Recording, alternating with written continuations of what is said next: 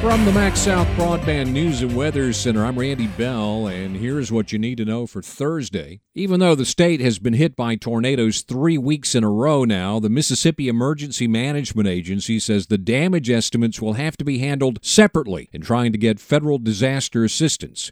MEMA this week is asking FEMA to conduct joint assessments in areas that were affected by last week's storms and the ones the week before. It's hoping some counties may qualify for individual assistance from FEMA. At the same time, crews are working in areas hit by Tuesday's storms to document the damage. At least nine tornadoes touched down, and the National Weather Service says the total for the year is now 61, all of those occurring since March 22nd.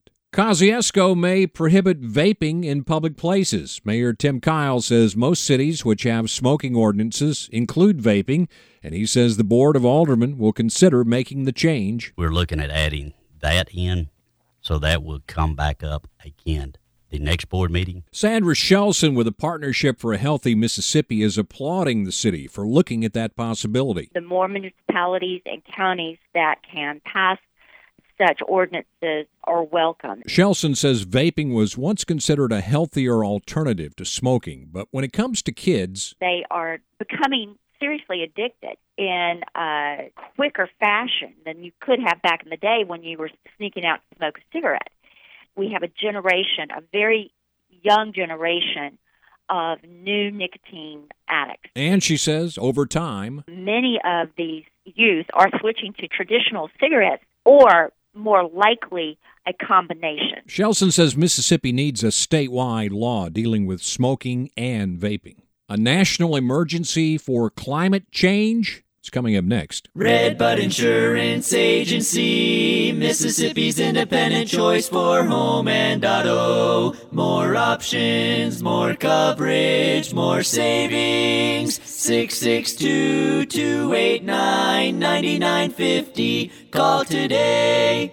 When it comes to national emergencies, climate change doesn't count. That's what some Republican senators, including Mississippi's Roger Wicker, are trying to ensure. They're sponsoring legislation aimed at clarifying President Biden's authority to declare emergencies.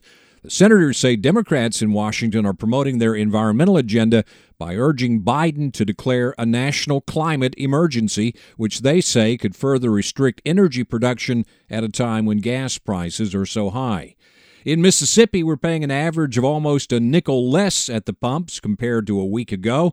But AAA says locally, we're still higher than the statewide average. The Auto Club says in Attala County, the average price actually has gone up less than a penny, down about a penny in Neshoba County, and the average price in Leake County in the past week has shown the most change, down almost 4 cents. Find the latest news and weather online now at breezynews.com, kicks96news.com, and cruisin98news.com. From the MaxxSouth Broadband News and Weather Center, I'm Randy Bell.